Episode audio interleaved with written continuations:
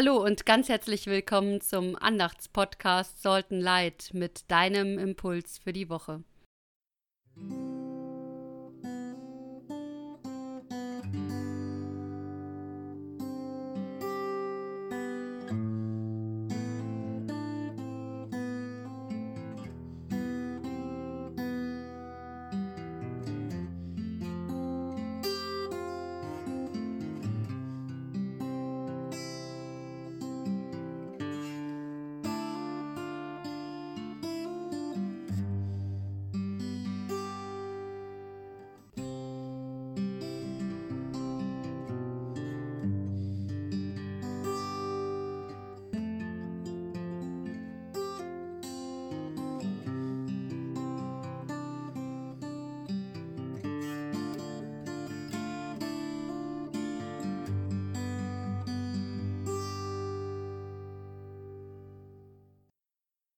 Im Namen Gottes, des Vaters und des Sohnes und des Heiligen Geistes.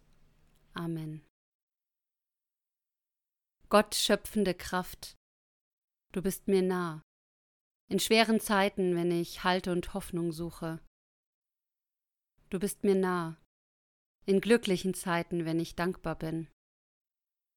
Du bist mir nah, in traurigen Zeiten, wenn die Welt für mich verloren scheint. Aber wann bin ich dir nahe, Gott? In meinem festen Glauben ebenso wie in den Zweifeln, weil du mich nicht aufgibst und mich nicht loslässt. Amen. Aus dem Wochenpsalm 147 Halleluja! Gott baut Jerusalem wieder auf. Er bringt die Israeliten wieder heim, die in fremde Länder zerstreut sind. Er heilt die gebrochenen Herzen und verbindet offene Wunden. Er setzt die Zahl der Sterne fest und gibt ihnen allen einen Namen. Groß ist unser Herr, gewaltig ist seine Macht, und seine Weisheit ist unermeßlich. Der Herr hilft den Gebeugten auf, doch die Frevler drückt er zu Boden. Was Gott gefällt, sind Menschen, die ihm mit Ehrfurcht begegnen und auf seine Güte hoffen. Halleluja. Davon wird oft in der Bibel erzählt, wie groß Gott ist, was er alles Tolles macht, welche Hoffnungen in ihn gesetzt werden. Naja, zugegeben, das ist doch keine große Überraschung, sondern für eine religiöse Schrift, für ein Werk voller Glaubenszeugnisse eigentlich recht normal. Es zieht sich wie ein roter Faden durch. Die Erlebnisse, die Menschen mit diesem Gott machen und die Zuversicht, die sie daraus schöpfen. Und beides, die Erfahrungen und die Hoffnungen, speisen sich aus der Liebe dieses Gottes. Und immer wieder begegnet dabei auch die Hoffnung auf Heilung. Jesus läuft ja dann auch rum und heilt Menschen, physisch und psychisch, und ermöglicht ihnen so wieder die Teilhabe am gesellschaftlichen Leben.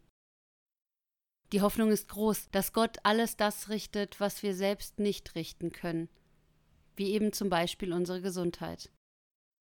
Gottes Reich wird oft damit assoziiert, dass Blinde wieder sehen und Lahme wieder gehen können. Das Bild, das der Psalmbeter für diese Hoffnung auf Heilung benutzt, ist ein doppeltes. Er heilt die gebrochenen Herzen und verbindet offene Wunden, heißt es im Psalm 147. Er heilt die gebrochenen Herzen und verbindet offene Wunden. Was für ein starkes Bild. Und doch kommt es zunächst ein bisschen unscheinbar daher, zumindest wenn es in einem Atemzug mit so großartigen Werken genannt wird wie er bringt alle Israeliten, die in der ganzen Welt verstreut sind, wieder nach Hause, und er erschafft alle Sterne in ihrer Unzählbarkeit und kennt alle ihre Namen. Dazwischen steht es. Er heilt die gebrochenen Herzen und verbindet offene Wunden. Ein starkes Bild, das vielleicht ein kleines bisschen Zeit braucht, um seine ganze Wirkung zu entfalten. Offene Wunden verbinden. Gott kann Schmerzen und Verletzungen heilen, für die es keine Heilung zu geben scheint. Ich denke dabei zum Beispiel an Seelenschäden, die kaum aushaltbar scheinen. Die Verletzungen, die vielleicht mit der Zeit schwächer werden, aber nie verheilen und in einem auf den anderen Moment wieder aufreißen können. Einem in solchen Situationen vielleicht gut gemeinten, aber oft total unangebrachten, naja, Zeit heilt alle Wunden, möchte ich manchmal entgegnen, nein, das kann nur Gott. Der Psalmbeter würde mir wahrscheinlich recht geben. Und dann die Heilung der gebrochenen Herzen. Ja, klingt super schnulzig. Aber damit ist kein Liebeskummer gemeint. Das Herz ist nach der Vorstellungswelt des Alten Testaments und seiner Umwelt nicht wie heute das Organ, in dem die Gefühle sitzen, sondern es ist das Erkenntnisorgan. Das heißt, im Herzen sitzt der Verstand. Gott heilt einen gebrochenen Verstand? Hm, klingt komisch. Ich stelle mir darunter einen Zustand der absoluten Hoffnungslosigkeit vor, vielleicht mit einer Depression vergleichbar. So wie totale Finsternis, Lebenswillen verloren.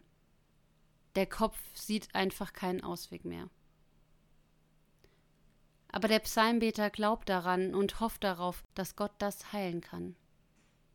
Dieser feste Glaube imponiert mir immer wieder und gibt mir Kraft, und ich hoffe, dass ich auch so ein ganz kleines bisschen so einen Glauben und so eine Hoffnung ausstrahlen und in die Welt hineintragen kann.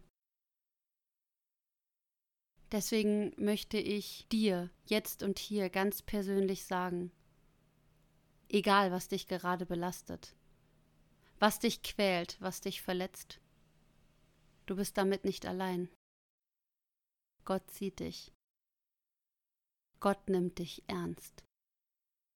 Gott hält dich und trägt diese Verletzungen, diese Qualen und die Schmerzen mit dir. Ich wünsche dir von ganzem Herzen, dass dir diese Vorstellung Kraft gibt und Mut und Hoffnung. Denn er heilt die gebrochenen Herzen und verbindet offene Wunden. Amen. Gott, du bringst die wieder heim, die zerstreut sind. Wir beten für alle Menschen, die keinen Platz für sich finden, die sich ausgegrenzt fühlen und sich mit ganzem Herzen nach einem Zuhause sehen. Gott, nimm dich ihrer an. Du heilst die gebrochenen Herzen. Wir beten für alle, die keinen Ausweg mehr sehen und deren Leben sich anfühlt wie ein schwarzes Loch voller Dunkelheit. Gott, nimm dich ihrer an. Du verbindest offene Wunden. Wir beten für alle Menschen, die traumatisiert sind, die durch schreckliche Erlebnisse an Körper und Seele verwundet wurden. Gott, nimm dich ihrer an. Und in der Stille oder laut ausgesprochen vertrauen wir dir die Menschen an, die wir dir noch ans Herz legen möchten.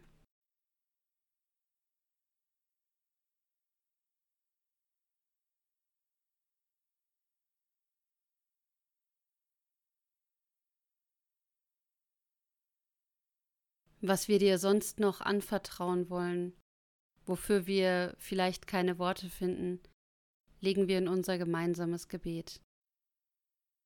Vater unser im Himmel, geheiligt werde dein Name, dein Reich komme, dein Wille geschehe, wie im Himmel so auf Erden. Unser tägliches Brot gib uns heute und vergib uns unsere Schuld, wie auch wir vergeben unseren Schuldigern und führe uns nicht in Versuchung, sondern erlöse uns von dem Bösen. Denn dein ist das Reich und die Kraft und die Herrlichkeit in Ewigkeit. Amen. Vielen Dank fürs Zuhören und bis nächste Woche. Bleib gesegnet. Gott segne dich und behüte dich. Gott lasse sein Angesicht leuchten über dir und sei dir gnädig. Gott erhebe sein Angesicht auf dich und gebe dir seinen Frieden. Amen.